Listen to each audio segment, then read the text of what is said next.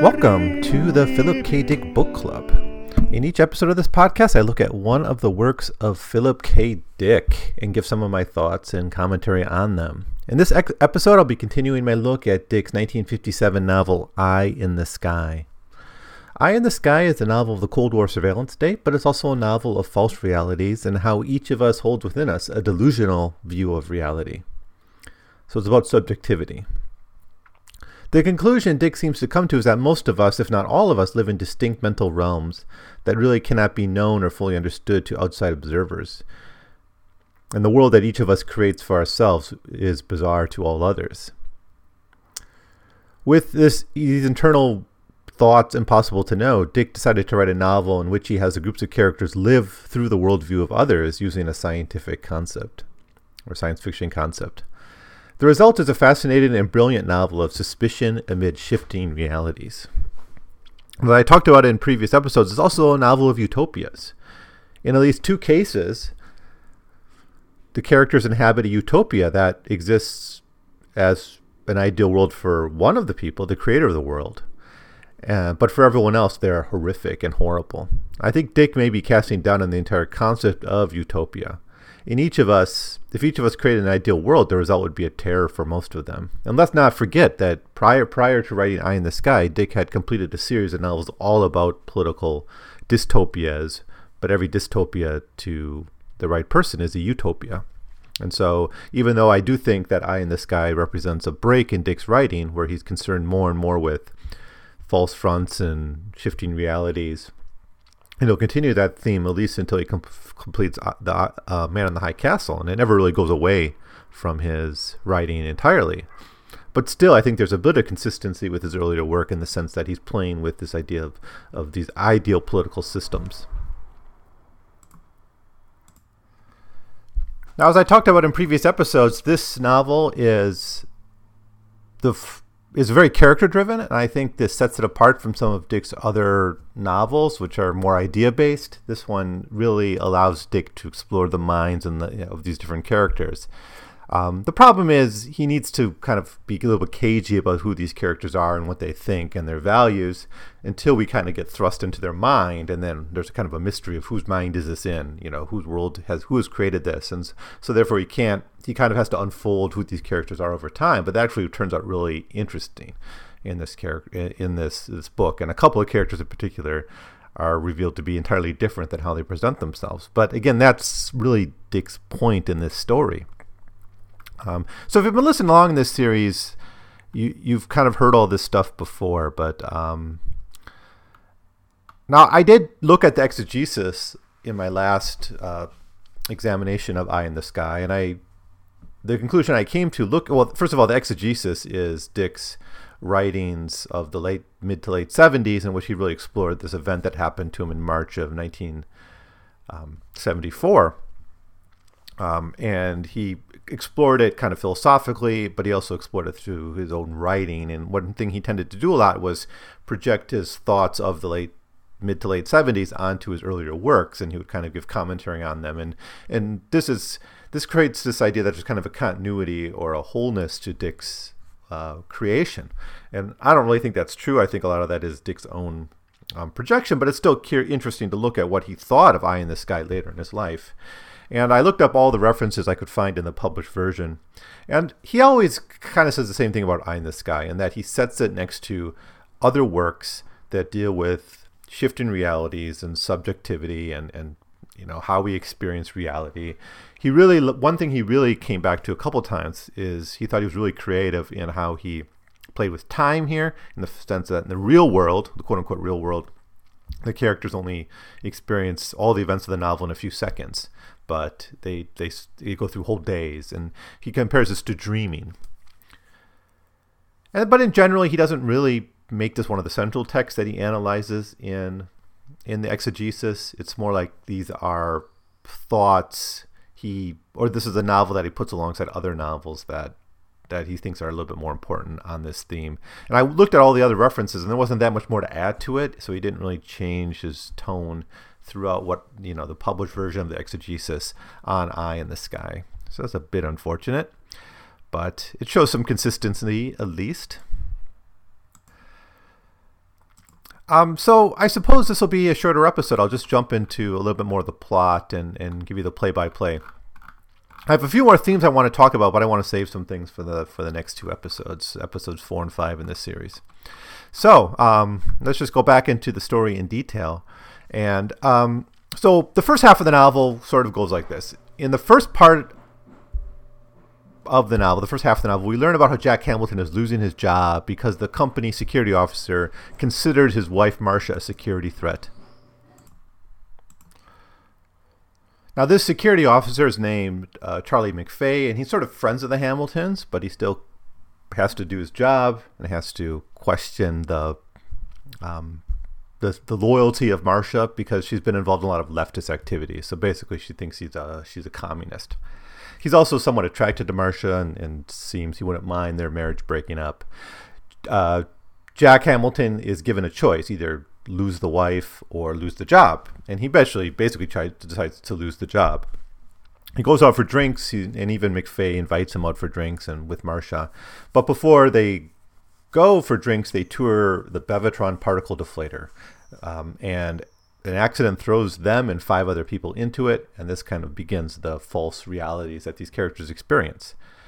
They wake up in a hospital, and you know, everyone seems basically fine. One guy uh, named Sylvester is more seriously damaged. Now, the Hamiltons go home with another woman, Joan Reese, and Jack does a couple things. First, he lies, and second, he makes fun of Joan Reese and is harsh on her. And for both of these things, he's punished. For the lie, he's stung by a bee, and for being mean to Joan Reese, a swarm of locusts comes in and, and basically attacks his home.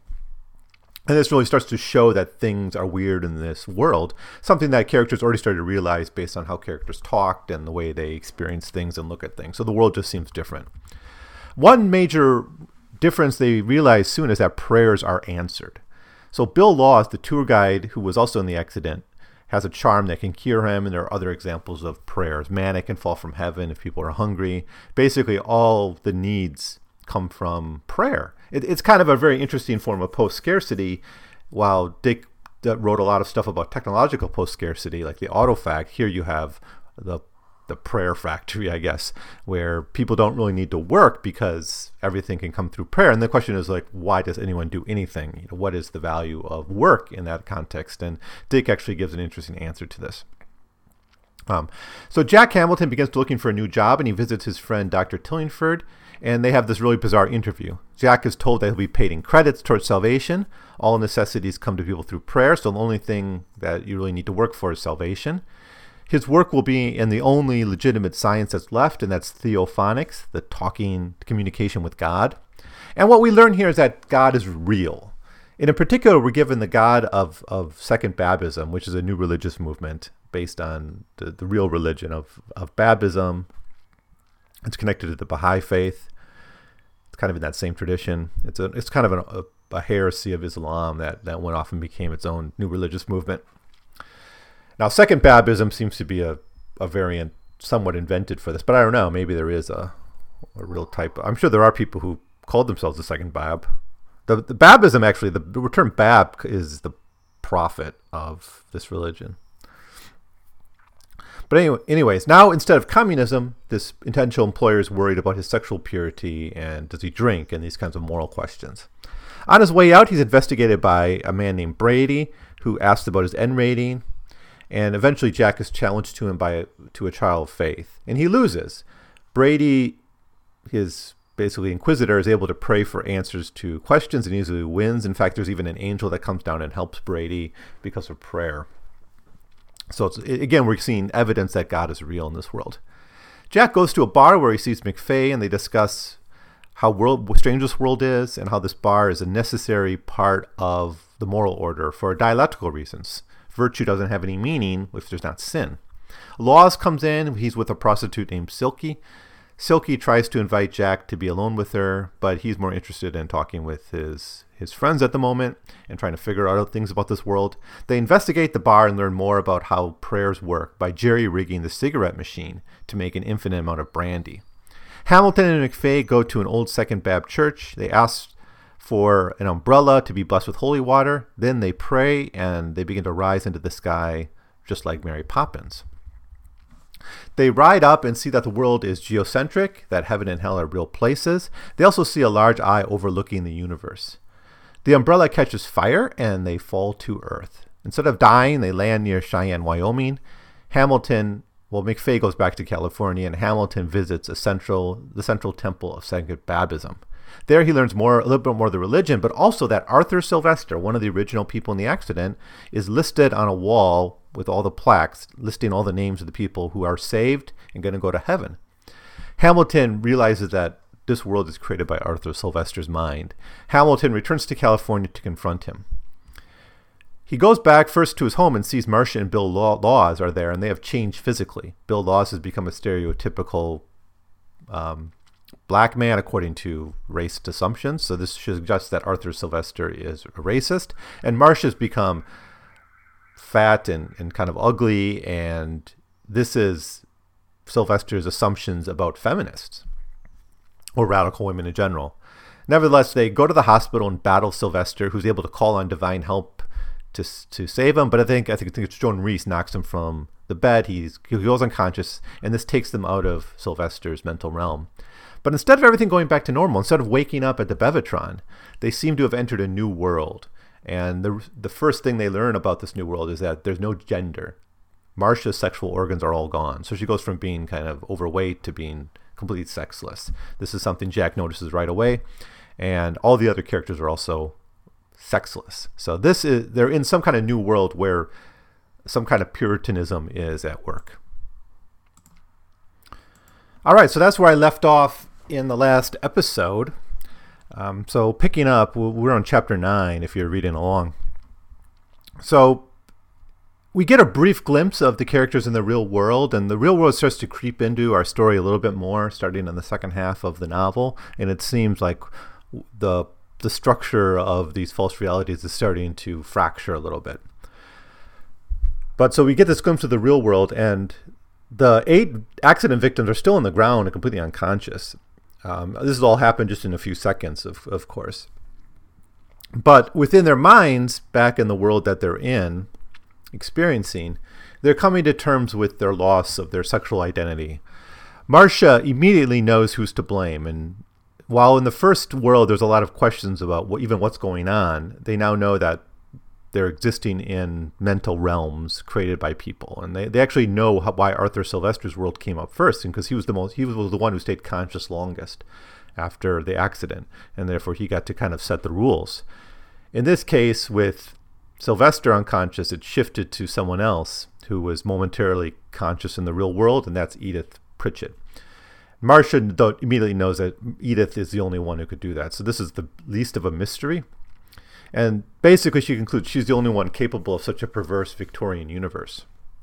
Jack Hamilton, who is still working at this electronics company that he got hired in the last time, but now the, the kind of the nature of the world has changed and the nature of the job has changed. It's no longer Theophonics, but there's a consistency here in some characters and, and settings.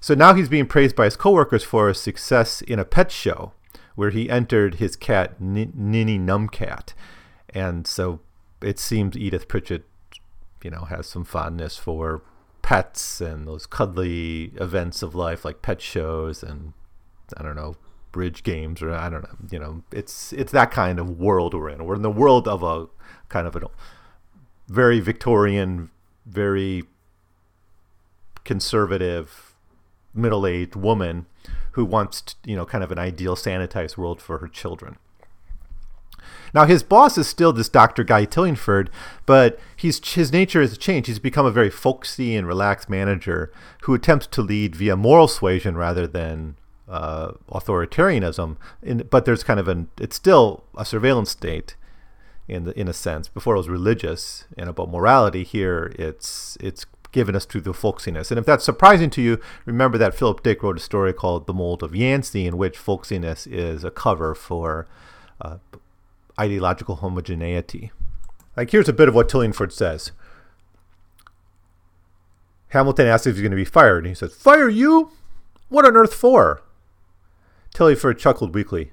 Think nothing of it, my boy. Your father was one of my dearest friends. Sometimes I'll have to tell you how fierce we used to get each other. Chip off the old block, eh, Jack? End quote. Uh, so this is a bit of his folksiness. Uh, and he starts to explain more about the world, because Tillingford plays this role of kind of explaining things to us. Um, he explains the job to Hamilton. It's, so it's not theophonics anymore, but now they're devoted to using the electrical industry to raise moral and cultural standards of the masses. Tillingford gives Hamilton an article to peruse about Sigmund Freud's about how the sexual drive is unhealthy in humans and entirely unnecessary. That in a civilized human being, there's no need for the sexual drive. And he goes farther, saying true artistic ability emerges from the liberation from sexual desire. Hamilton's job will be to help popularize this idea using electronics. So in this sense, he, we're reminded, I guess, of of Allen Purcell in The Man Who Japed, in which you have morality spread through the communications industry, through the mass media. Now, Tillingford also explains that Hamilton should take it easy because the company orchestra will be entering in a music competition. So again, we get another thing that Edith likes. Edith Pritchett likes classical music. She only likes certain classical music, by the way. She doesn't like Bartok or Stravinsky. We assume she likes, you know, Mozart and Beethoven and Schubert, I suppose. Maybe Schubert's even too racy for. I don't know. Just kind of guessing here. There's a, there's a few examples given in the text, but certainly Bart. Uh, yeah, it's Bartok is definitely off limits. Now, when he leaves his office, Silky is there. Now, Silky was the prostitute at the bar in the previous world, but now she's also asexual and she's sitting in his car. She drives him home, but they first stop at Safe Harbor, which is where Silky Silky works. They so this is where the Golden Claw used to be. The Golden Claw was the bar in the previous world, but now it's called the Safe Harbor. And they do have beers, but uh, it's a much more moral and sanctified and, and, and strict and puritanical place than the Golden Glow used to be. Because in the Golden Glow, it was about providing, s- you had to have a place for sin, for virtue to have any meaning, and for self salvation to have any meaning. Here, Edith Pritchett doesn't want to have any sin at all, so she just abolishes and eradicates those categories. So hanging out with friends having beer is okay, and that, that's what they have here. This whole place has been remodeled to have white tablecloths, folksy paintings on the wall. The beer is, you know, is, is good, um, but I don't think they have like brandy and whiskey and the hard liquors. At least I don't recall them having that. Now, Silky tells Hamilton about the Mobilized Mental Health Association, which is a which is a group almost everyone is a member of. Hamilton order, orders meat, which horrifies Silky, and as a jape, Hamilton asks Silky to have sex, but she doesn't even seem to be aware of what sex is. And they leave to return to Marcia. And in this world, Silky is a friend of Marcia, something she wasn't in the previous world. So our the relationships are all friendly, all folksy, cozy. Everyone is nice to one another. Everything is nice and clean and neat. Um, there's no sex. There's really no sin. So it's again, it's this projection of the ideal world for a very puritanical Victorian mother who wants to have this very bougie, clean, uh, and nice uh, existence. So Jack and Silky go back to, or go to the Hamilton house, and Marcia and Jack discuss Silky, and it's a kind of a strange conversation because Silky seems to be a prostitute, but prostitutes don't really exist in this world, so it seems like Edith Pritchett didn't really know what to do with this girl who's a barfly but without sexuality, she really doesn't have a role in in the society. So she just sort of becomes someone who became sort of friendly with Marcia. Um, now Jack starts to examine the newspaper at this, and he learns strange things about this world. Like one of which is that the entire country of Russia has been abolished. And Jack confronts Marcia on her views about Silky and her acceptance of Silky, and especially how Marcia seems very happy that Silky is desexualized. and he starts to think that Marcia actually is enjoying this world without sex, and there starts to be a conflict within their marriage over this, um, because Jack learns that there are things about this world that Marcia likes, and there's going to be other characters who actually seem to like this world, or at least want to accept it and and think that there's some value here and that they could like live here. Marcia likes that this world by removing sex has removed a lot of the BS that are in relationships between men and women. And so, to really to get back at Marcia and to challenge her, he threatens to have sex with Silky, and he escorts Silky into the basement.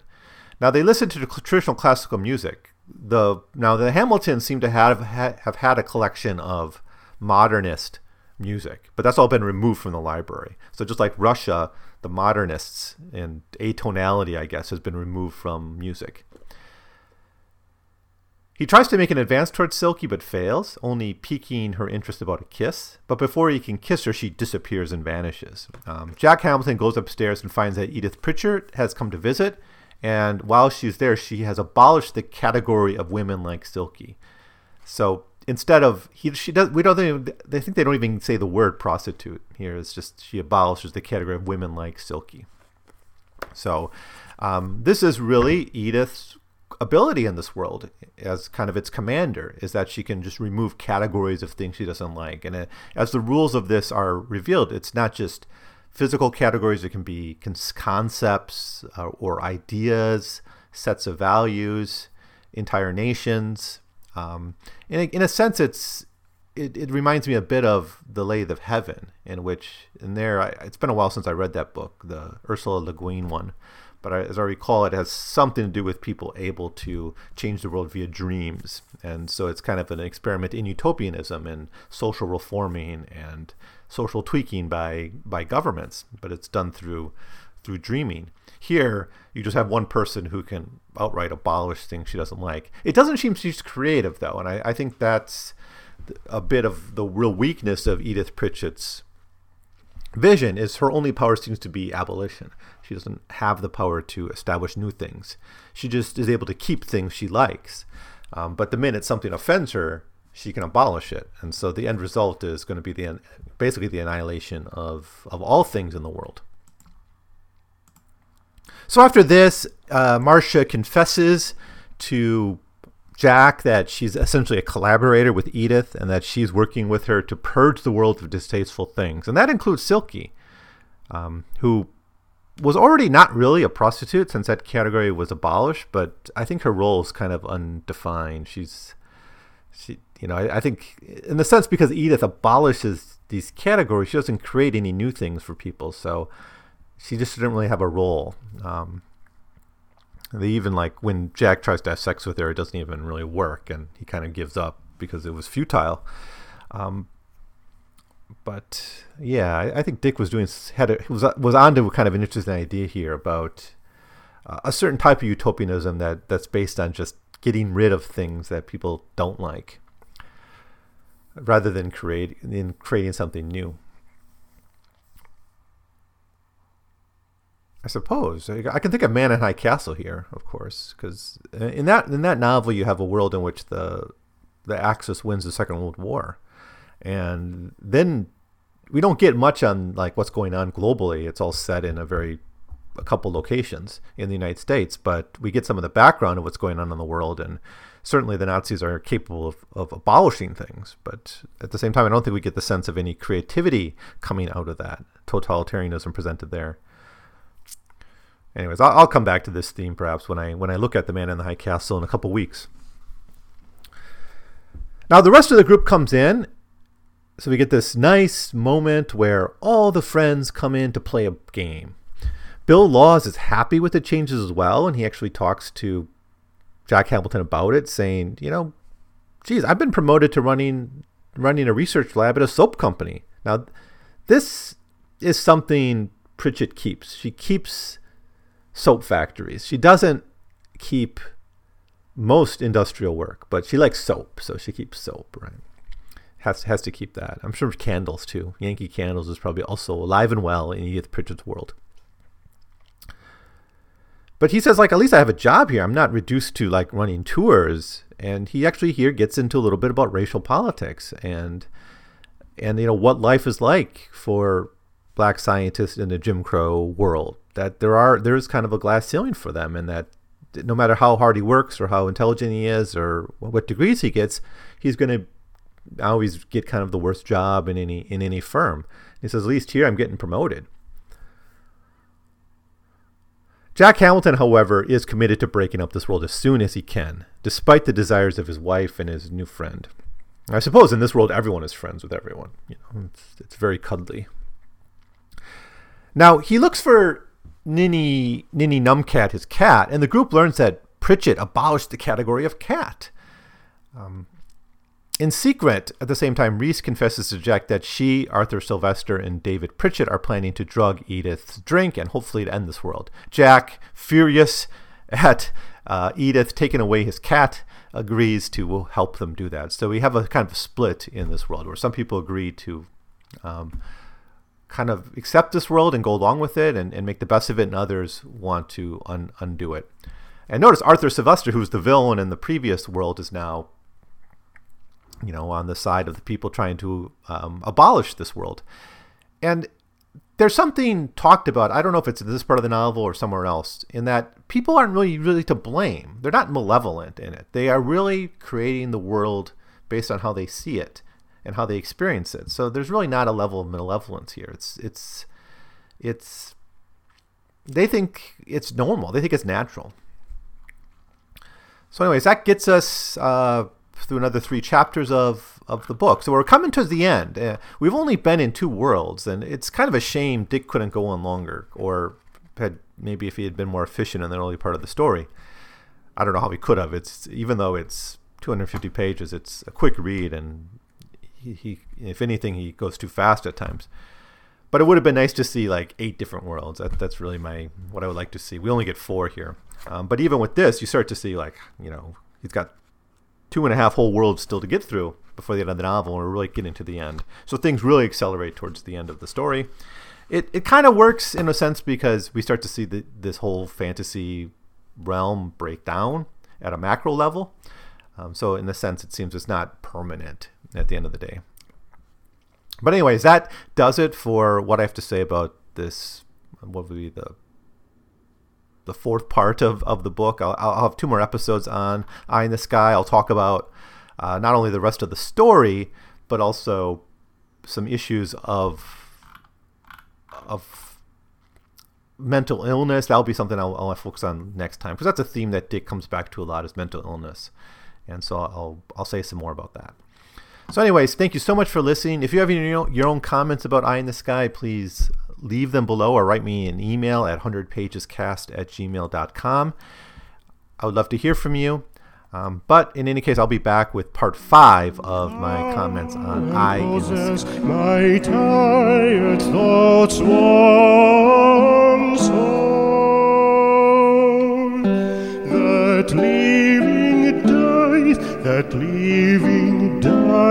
that living